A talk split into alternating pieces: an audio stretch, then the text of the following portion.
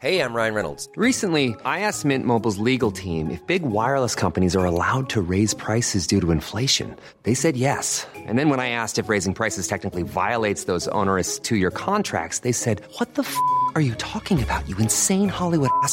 So to recap, we're cutting the price of Mint Unlimited from $30 a month to just $15 a month. Give it a try at mintmobile.com slash switch. $45 upfront for three months plus taxes and fees. Promo rate for new customers for limited time. Unlimited more than 40 gigabytes per month. Slows. Full terms at mintmobile.com. Hello and thanks for joining us for a new criminal case. On June 11, 1988, at the St. Barnabas Medical Center in Livingston, New Jersey, John W. Yengo Sr., a 72 year old man, was admitted to the St. Barnabas Medical Center. He was in excruciating pain following an allergic reaction to an anticoagulant. He called a nurse on duty, Charles Cullen. Please, young man, he said pleadingly, give me something to relieve my pain. I can't take it anymore. Cullen moved quickly. He then gave the man another anticoagulant and a local anesthetic. The elderly man immediately calmed down, yet he died during the night. That's how it was working in a hospital, unfortunately. It wasn't possible to take care of everybody, and Charles knew this. However, John W. Yengo's complaints and moans had finally subsided, which was a relief to the nurse. Charles Edmund Cullen, born on February 22, 1960, in West Orange, New Jersey, had a particularly tragic childhood and adolescence. However, taking care of others was his calling. He tried out several different career paths before finally finding his vocation. Charles was the youngest of eight children in an Irish family. His father, Edmund Cullen, was a bus driver, and his mother, Florence Ward, was a homemaker.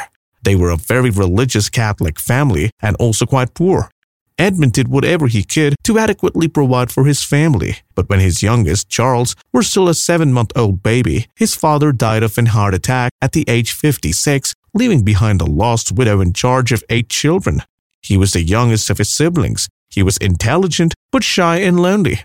More importantly, his classmates at school found him strange, so strange that he didn't have any friends. For that matter, his classmates didn't care about the air of mystery that surrounded him. Far too often he was the target of laughter and bullying. Charlie was eight or nine years old and lived alone with his mother. His brothers and sisters were older and had already left the house. I would have liked to have some fun with them, but my older brothers took drugs. Occasionally they would come by the house. Mama was so nervous on those days, but eventually they would leave again. His sisters also stopped by from time to time, pregnant with their boyfriends. Moreover, they treated him like a punching bag.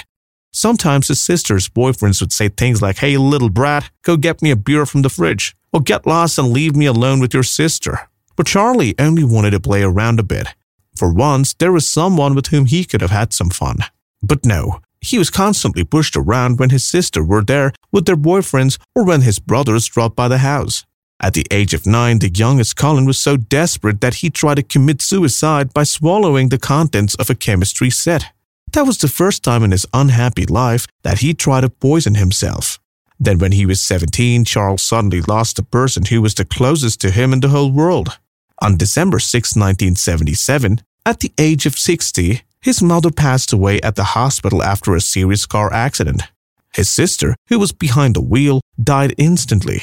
The teenager then asked for his mother's body to be returned, but the hospital where she had been transferred to had already cremated her. By 1978, a year had gone by since the terrible accident. It was also his last year of high school. Nevertheless, Cullen wanted to drop out anyway. He was devastated by his mother's death. He then enlisted in the U.S. Navy and then was assigned to the U.S. Woodrow Wilson, a nuclear submarine. He was naturally talented and soon became a petty third class officer. As luck would have it, he went to work for the ship's doctor, whom he helped with vaccinations. He thought about his childhood, his chemistry set, the eyedroppers, the substances, and the compounds that he made. That aspect of his work fascinated him and he felt it deeply. Finally, one day he couldn't hold back any longer and stole some surgical gear, latex gloves, and a hospital mask from the doctor's office. However, as the crew members descended from the submarine's cockpit and found the 20 year old dressed this way, he was seated at the ship's missile control.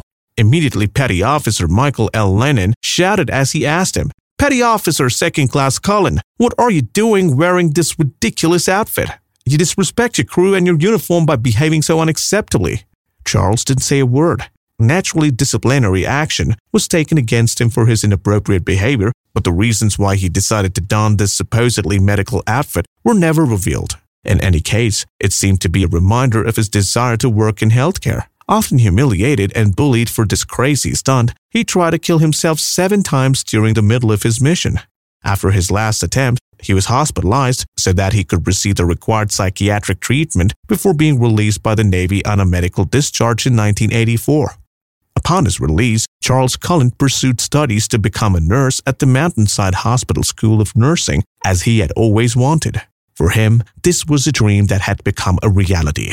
Unfortunately, another death in the family prevented him from enjoying his success. Just a few months after he earned his certification, his brother James died of an overdose. The weather was pleasant during that month of May in 1986. All the students in the class were getting ready for the graduation ceremonies. With great care, Charlie put on his gown. He was hot, but he was happy. Finally, he reached the Holy Grail and would be a nursing school graduate after his training that had lasted three years. One of his classmates, John, called out him, Hey, Charlie, did you see? My parents came. He announced happily, Mom, Dad, don't miss the photo. Charles turned around and saw John's parents waving to him. He began thinking, although he was happy, he still felt a twingle of sadness when he thought how neither his mother nor his father was there to congratulate him. In fact, there was no one there from his family at all. After he was awarded his diploma, Charles Cullen finally entered the workforce so that he could practice the profession that he loved. His excellent record and his outstanding qualifications earned him a well deserved position in the burn treatment unit at the St. Barnabas Medical Center in Livingston, where patients required intensive care. To unwind after a long day at work, Cullen would often stop by the pub, which was not too far from downtown. He made friends with a charming young girl named Adrienne Taube. She was working as a computer programmer. Their relationship quickly became intimate and they decided to marry in 1987. Charles was 27 years old at the time and life was finally smiling down upon him. He was happy, he was a nurse, and now he had a pretty young wife. One evening later that year, Charlie came home from work. It had been a very hard day. His wife was waiting for him impatiently. Charlie, I have something important to tell you. I'm listening what it is. He was dying to add that there's still but Adrienne wasn't listening. She was ecstatic. I'm pregnant! That's wonderful! he exclaimed, oh, overcome with joy. Finally, his life had begun with such hardship was beginning to smile down on him. Young Shauna, the eldest of the two daughters, were born later that same year. But Charles Cullen was unstable. It didn't take long before his wife started to notice his strange behavior. He got upset easily and was unable to control himself. It was around this time that he began looking after a 72 year old judge named John W. Yengo Sr. He seemed to be in great pain. Cullen gave him a fatal overdose of medication. There is also an HIV positive patient. In his case, it was easy an overdose of insulin. It provided some relief to be sure, but it also made him nervous, and the atmosphere at home was highly charged. Adrienne suspected that her husband's bad mood was probably the result of stress at work. But what was she to make of someone who would mistreat the pets that belonged to the residents in the neighborhood, including their own dog, and then justified by saying that he couldn't tolerate the dog's barking and the cat's meowing? In addition, he often left the dogs tied up outside for hours in extreme harsh weather. One day, she even found her dog sealed up in a bowling bag. Neighbors had to call the SPCA, who immediately arrived to pick up the poor animal. In order to save their marriage, Adrienne frantically told herself that he was the father of her child and that she should be patient. Yet, she had the feelings that her husband was experiencing a serious change. It was clear that he was adrift, but she wasn't able to understand what was going on with him. The young man's dedication to nursing abruptly turned into an obsession for stealing medication and other substances that he used to try to end his miserable life. His relationship with his wife became increasingly strained. Cullen now found his life unbearable, even though he had finally found some stability. He needed to release his anger. He thought that he had found a way, medication, both for himself and for others as a way to reduce the suffering, especially for those who were weaker than he was. Cullen left his job at St. Barnabas in January 1992 when hospital management began to notice that his IV infusion bags were contaminated. An internal investigation that sought to find the person guilty of tampering with the intravenous bags determined that it was most likely Cullen who was responsible for the breach which led to the death of over a dozen patients. However, the police were not notified of this discovery. After the birth of their second daughter in summer 1992, Charles was becoming increasingly aggressive towards his wife. Unable to stand it any longer, she filed her first complaint of domestic violence against her husband. One evening when he returned home, he found his wife was waiting for him so that they could have a conversation. Charles Cullen, you've become completely unbearable, and I can't take it anymore. I've had it with your anger and your outbursts over the little things. And on top of that, you even attacked the dog. You'd better get your act together. And fast. Please, honey, don't go. I promise I'll try harder. I've said the same thing over and over again, Charles. If it goes on like this, I'm leaving you. Listen, I won't smack you around anymore, I swear. He promised as he lay on the couch. I'll even stop drinking too if that's what you want. Can we go to a psychiatrist and I'll take medication for my depression? And I'll stop trying to commit suicide. Isn't that what you want? Oh, sure. Adrienne shouted. That's what you always say, but nothing ever changes. In fact, it's just the opposite. It keeps getting worse. You need to think about your daughters. Let me stop you right there, he said as he sat down. I'm worried about us. Do you realize that I'm still managing to look after us? I left my old job less than six months ago and I've already found another. I haven't dropped the ball. I landed a job at the cardiology intensive care unit at Warren Hospital and I did it for you and the girls. That's pretty awesome, right? Come on now, take it easy. I promise you that everything is going to work out. I'm talking about your violent behavior, your nightly escapades, and your mysterious side that frightens me sometimes. Not about your job, his wife replied. I'll do my best to be calm and less impulsive, he said softly. You have my word. Right now, let me get some rest, darling, won't you? I'm starting my new job tomorrow. Wish me good luck. Yes, that's it. Mrs. Collins did everything she could to stay with Charlie, for better or worse, but she had to think about their little children, a four year old and a one year old, and so in 1993, Adrienne decided to file for a divorce. Consequently, Cullen was forced to move into a basement apartment on Schaefer Avenue in Phillipsburg, and to make matters worse, he lost his parental right over his girls. Each time his ex wife filed a complaint against him, he tried to commit suicide. Ever since he moved, Charles felt lonely. He drank more and more and couldn't stop thinking about a very pretty nurse with whom he worked. They both liked each other. Her name is Michelle Tomlinson, and he was aware that she already had a son. Cullen believed that love was the only thing that could save him from the death wish that had haunted him day and night. One evening in March 1993, Charles invited his lovely colleague to dinner and she accepted. Soon after, he asked her if she'd like to go out with him. She found his offer to be very inappropriate because they worked together. Upset, the young woman explained that she had a child to take care of and that she wasn't ready to start a relationship with anyone. Despite this definite refusal, Cullen wasn't about to give up. He was convinced that eventually she would come to love him as he loved her. He constantly left her messages at all hours of the day and begged her for a second chance whenever he saw her.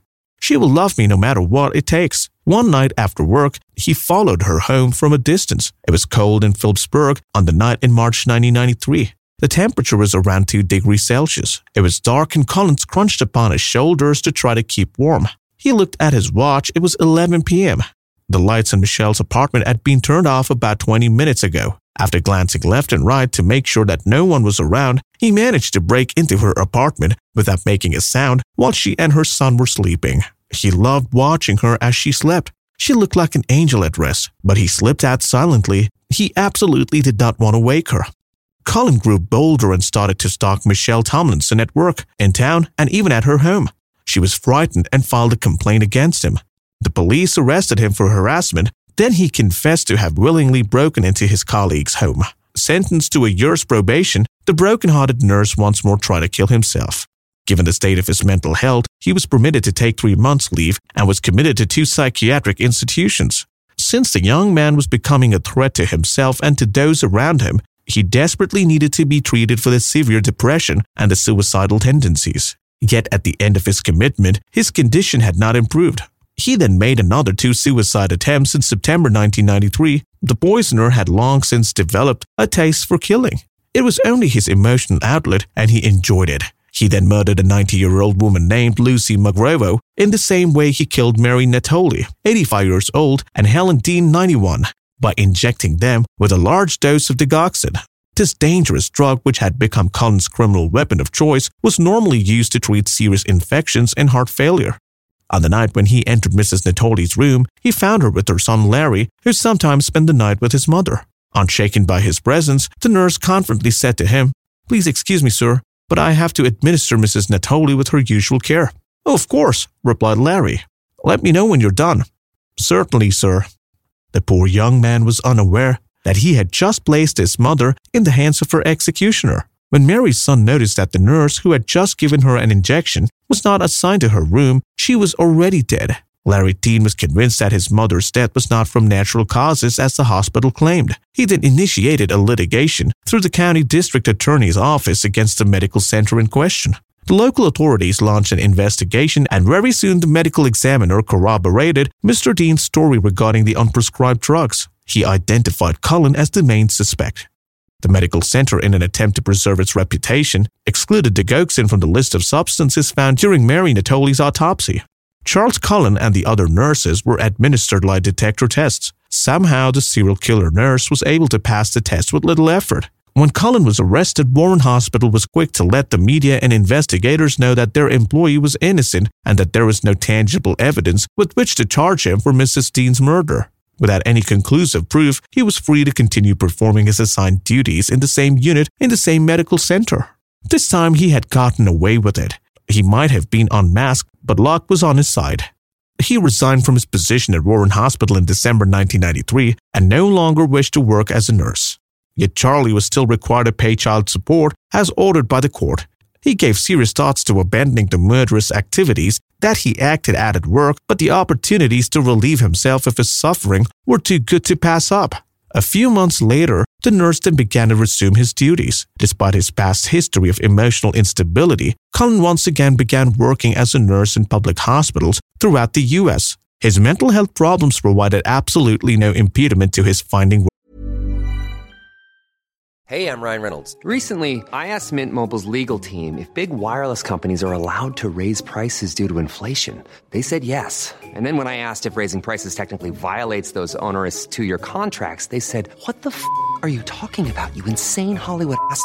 So to recap, we're cutting the price of Mint Unlimited from $30 a month to just $15 a month. Give it a try at mintmobile.com slash switch. $45 upfront for three months plus taxes and fees. Promo rate for new customers for limited time. Unlimited more than 40 gigabytes per month. Slows. Full terms at mintmobile.com. Hey, it's Ryan Reynolds, and I'm here with Keith, co star of my upcoming film, If, only in theaters, May 17th. Do you want to tell people the big news? All right, I'll do it. Sign up now and you'll get unlimited for $15 a month and six months of Paramount Plus Essential Plan on us. mintmobile.com slash switch. Upfront payment of $45 equivalent to $15 per month. Unlimited over 40 gigabytes per month. Face lower speeds. Videos at 480p. Active Mint customers by 531.24 get six months of Paramount Plus Essential Plan. Auto renews after six months. Offer ends May 31st, 2024. Separate Paramount Plus registration required. Terms and conditions apply if rated PG. In the 90s, there was often a shortage of healthcare workers and background checks for new employees were frequently skipped. At the time, there was no reporting mechanism in place to identify caregivers with mental health issues. Consequently, in 94, Charles Cullen easily landed a new position at the Hunterdon Medical Center in Flemington, and as before, in the intensive care and cardiology unit. Unwittingly, he once more found himself in the ideal environment for practicing his very secretive hobby on frail, weak patients, those who were the most vulnerable. It was like as if, if he were trapped with his own game. He tried his best to control himself, but his murderous impulses soon overcame him and he became increasingly prolific. Before he resigned his position at that medical institution, he killed five patients with digoxin overdoses between January and October 1996, before anyone was even aware. The following month, he left Hunterdon to join the University Hospital in Morristown, which was also in New Jersey, but he was dismissed in August 1997 for poor performance. Since he was unemployed, Cullen was no longer able to pay child support. He hated himself when he looked in the mirror. Even his girlfriend had left him. But that wasn't the first time that he had been let down. It seemed like he would have to live the rest of his life facing rejection and obscurity. After pondering over it for hours, Cullen decided to go to the Warren Hospital emergency ward in October 1997 in order to get treatment. Looking pale and completely exhausted, he leaned on the wall as he made his way down the corridor. Although he felt helpless to force himself to speak. Please help me, he said almost inaudibly. I'm very depressed. I stopped my treatment and I need to see a doctor. I need to get better for my daughters. They're very young and they need their father. Mr. Cullen, have you swallowed any harmful substance?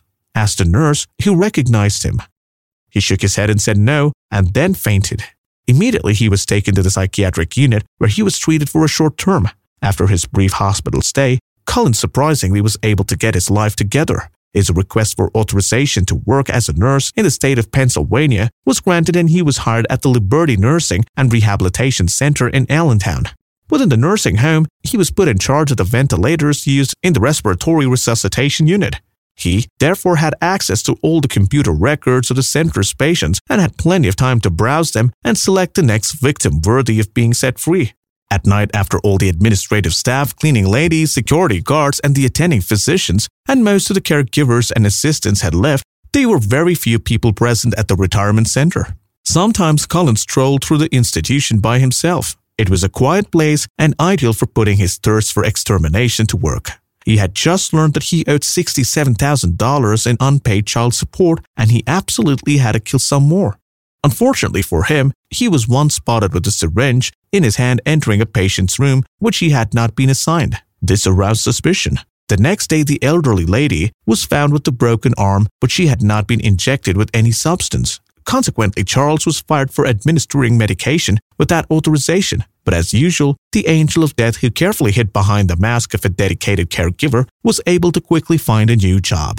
His actions led to the death of Matthew Mattern, a young man of 22 had been seriously burned in a car accident. All day long, he screamed in pain, and his condition only grew worse with each passing day. As for Charles, he believed that duty called. He had no choice but to set free a soul that was in pain.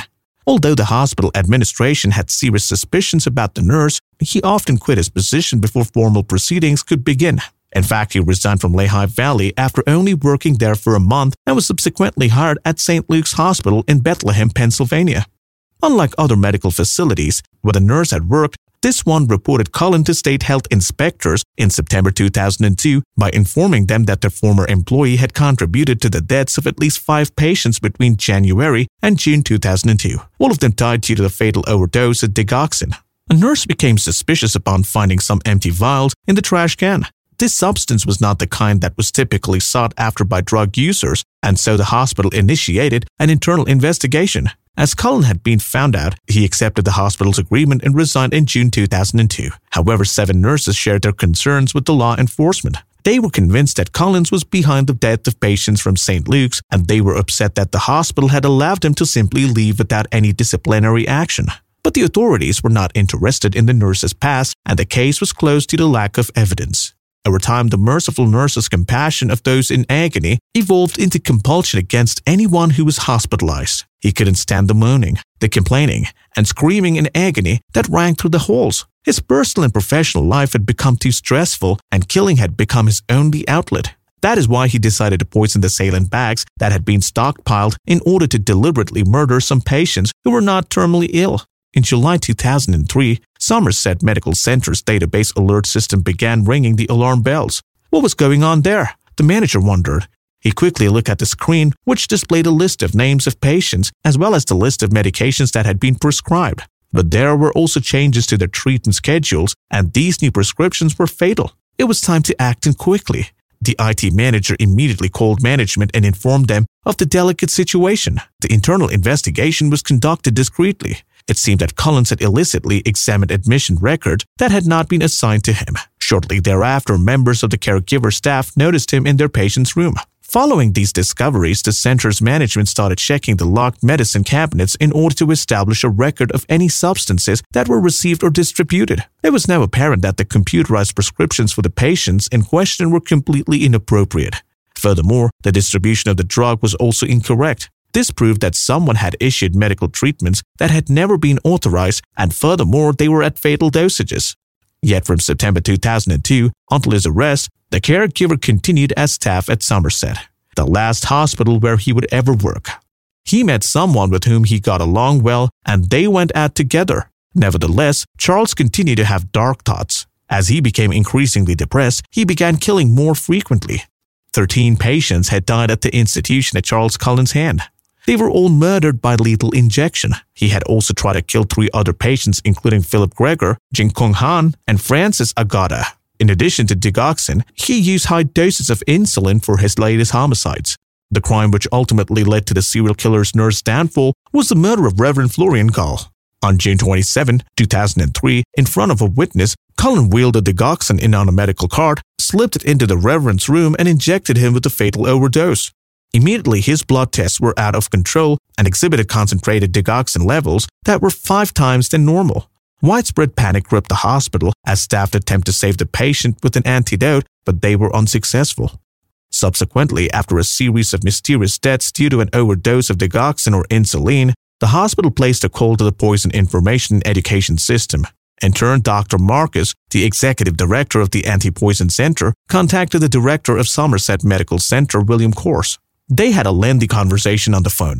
For Dr. Marcus, lives were at stake. For William Course, the hospital's reputation and image had been tarnished. In any case, the director of Poison Information and Education System emphasized that at least four of the clinical deaths indicate that this is a work of someone on your staff. These patients had deliberately been killed when they normally should have been recovering. In an attempt to convince Dr. Marcus not to report these results to the health authorities, Course told him, Of course, we'd like you to avoid plunging the whole institution into chaos, and we take full responsibility for protecting our patients and ensuring that they don't suffer further harm. This is a serious incident, and we think it's best to complete our investigation before rushing into any judgment and drawing hasty conclusions. Do you agree, Doctor?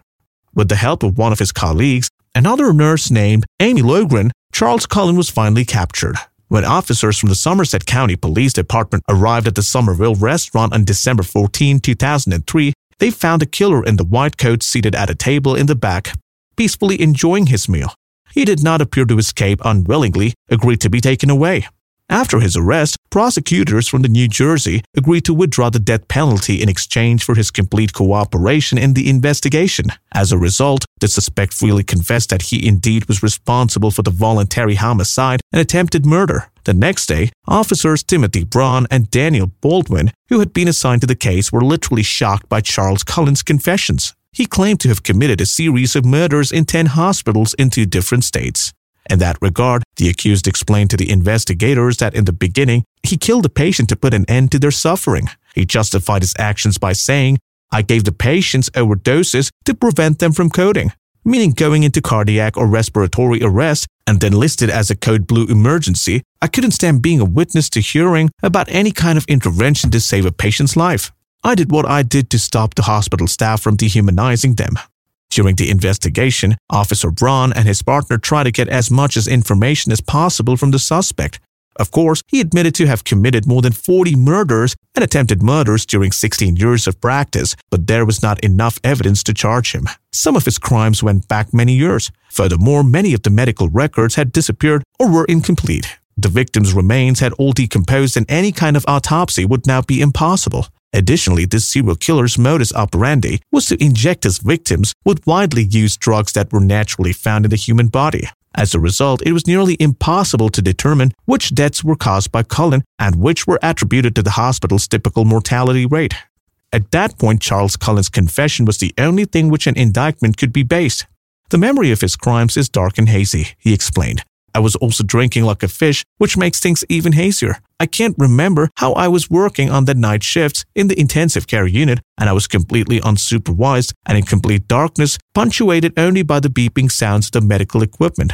The investigation lasted months and months. Whenever Charles remembered some new details, he never hesitated to share it with the police. Until April 2004, the prisoner gradually confessed to 13 counts of murder and 2 counts of attempted murder by lethal injection. In a sense, Charles Collins solved his own homicides by working closely with detectives Timothy Braun and Daniel Baldwin.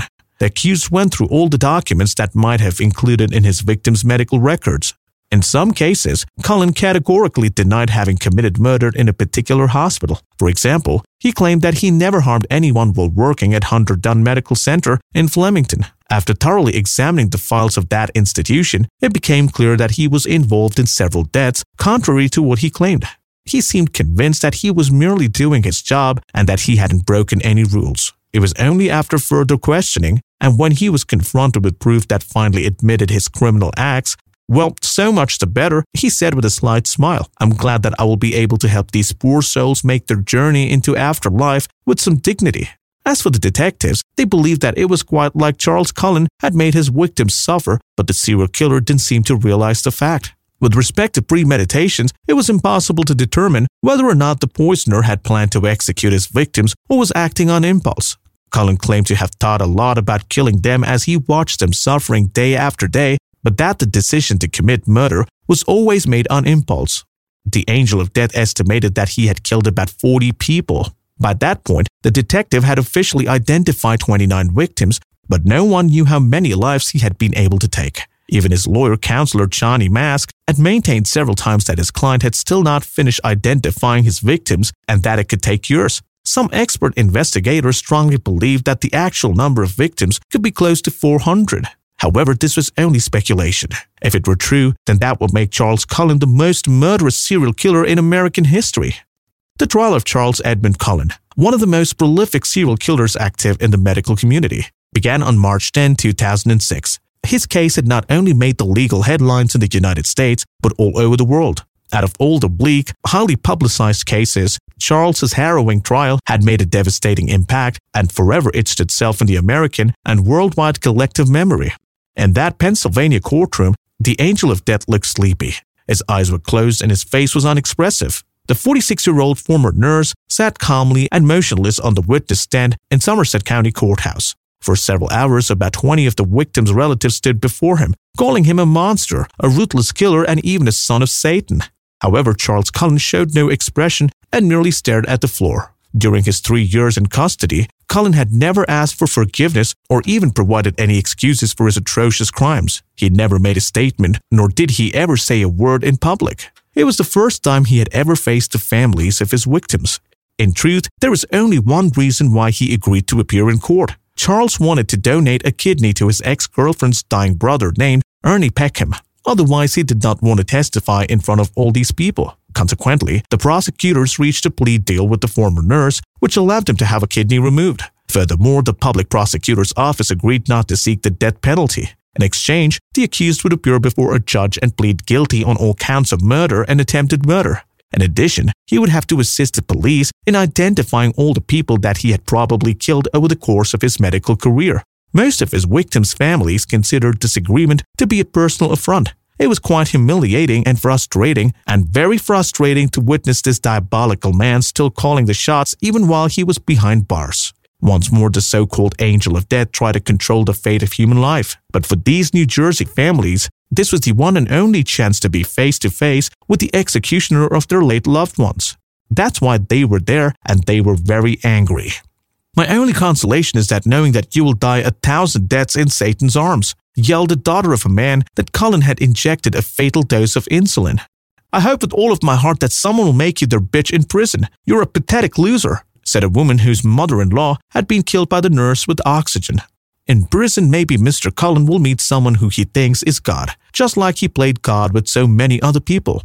Who gave you the right to decide who lives and who dies? asked Connie Keeler, the daughter of victim Paul Galligan, holding back her tears.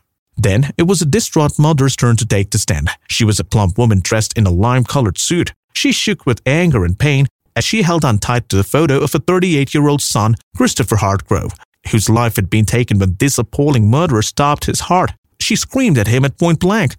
Charles, why don't you look at me? What's wrong? Aren't you getting any sleep? Unconcerned and terribly unmoved, Charles was well aware of what was going on all around him and was quite alert. From a distance, his shackled wrist, which looked as pale and peaceful as a sleeping dove, twitched slightly on his knees. Silently, he whispered prayers while handling an invisible strings of pearls as he said, Jesus Christ, Son of God, please pity on me. It was only when he heard someone shout, Go burn in hell, that the angel of death's inexpressive face finally twitched. In fact, his eyes were half opened, almost like a child trying to stay awake. This micro expression only lasted a fraction of a second, but it revealed a hidden aspect of the serial killer's personality.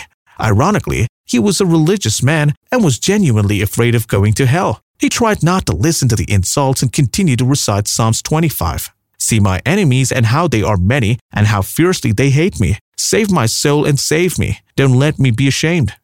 After the judge had heard all of the testimonies, the assistant prosecutor announced the state demands 13 life sentences. Once again, in the blink of an eye, Charles Cullen's neutral expression betrayed him. A wrinkle appeared briefly about the serial killer's eyebrow, and then his mouth twisted slightly as he uttered the word 13. Immediately afterwards, his attitude went back to being flippant and narcissistic.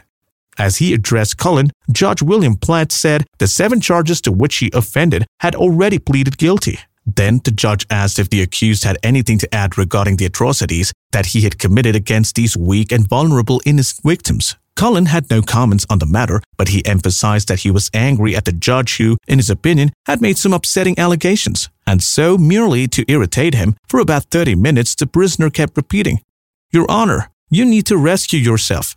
If you continue to act this way, I will have you silenced, warned Judge Platt. But he went on that way until Judge Platt made him put on a hood and adhesive tape. However, even with his mouth gagged, Cullen still tried to speak. Even without words, his gesturing was still noticeable, and everyone present in the courtroom knew that he was repeating the same phrase. How could it be possible to remain calm in the presence of such an egocentric, pathetic, and arrogant criminal? After the jurors had finished deliberating, Judge Platt condemned Charles Collins to seven additional life sentences. In fact, in a previous hearing, which had taken place on March 7 earlier that year in New Jersey, the accused had been sentenced to 11 other consecutive life prison terms without the possibility of parole before the year 2403. At that point, his criminal record included 18 life sentences. The sound of the judge's gravel and the scraping chairs marked the end of the hearing. It was a relief for Charles Cullen now that he had honored his part of the deal, but also for the audience present in the courtroom. Escorted by the officers wearing anti-riot gear and equipped with automatic weapons, he was shoved back to the back room. Then, he was directly transported to Trenton Prison in New Jersey, where he served a sentence as a very dangerous Category A inmate. After he was gone, he left behind a multitude of questions that will remain unanswered. Did he truly believe that he was releasing these poor souls from their suffering? Or perhaps could have there been other motives that drove him to commit such odious crimes? Was he a merciful killer, a sadist, or a malevolent hero? These questions, among many others, required answers, but there was one in particular that intrigued the court. Indeed, the court wondered how the serial killer could have been active for such a long time without being discovered. Cullen had been able to move around from one institution to another without anyone finding out that he was a habitual murderer. As a result, the scope of the case, which the authorities had been slow to respond to now, raised the questions about the hospital's responsibility in these crimes. They had also been slow in reporting their findings to the health and legal authorities, despite the high mortality rates reported during the years that the serial killer had worked for them. This, it seems, was due to a misguided legal overprotectiveness on the part of American public health institutions. Moreover, none of these institutions were required to declare mortality rates even when they proved to be high. Also, New Jersey and Pennsylvania, like most states, did not require hospitals to report suspicious deaths except in most egregious cases, and the penalties for failing to report such incidents were minor. The Trenton prison inmate didn't care much about the spotlight. He didn't like doing television interviews, didn't want to be visited by strangers, and never answered letters written to him. Furthermore, he only agreed to speak with one reporter, Charles Graeber. In addition to these exclusive conversations he had in the prison with Charles Collins himself, Graeber also had access to hundreds of pages of police reports, interviews, audio recordings, and unreleased videos of Charles Cullen, the serial killer in the white coat. Based on these solid testimonies, he wrote a book that summarized the serial killer's story, entitled The Good Nurse A True Story of Medicine, Madness, and Murderer. This book went beyond simply outlining Cullen's murderous career, it also painted an incredibly realistic portrait of his murderous delusions. It also exposed the mysterious world of the American medical system and offered a clearer picture of the healthcare, hospitals, and people who work there from a totally different perspective. Currently, screenwriter Krysty Wilson Cairns and Danish producer Tobias Lindholm are working on adapting Charles Graeber's book for a film. Actor Eddie Redmayne had already been selected to play the role of Charles Cullen. The film, The Good Nurse, which will be produced by Netflix, will recount the true story of Cullen's pursuit and capture. Following the announcement of its production, the film has been highly anticipated by the public and promises to be a great success. Planning for your next trip? Elevate your travel style with Quince. Quince has all the jet setting essentials you'll want for your next getaway, like European linen, premium luggage options, buttery soft Italian leather bags, and so much more. And is all priced at 50 to 80% less than similar brands. Plus, Quince only works with factories that use safe and ethical manufacturing practices. Pack your bags with high-quality essentials you'll be wearing for vacations to come with Quince. Go to quince.com/pack for free shipping and 365-day returns.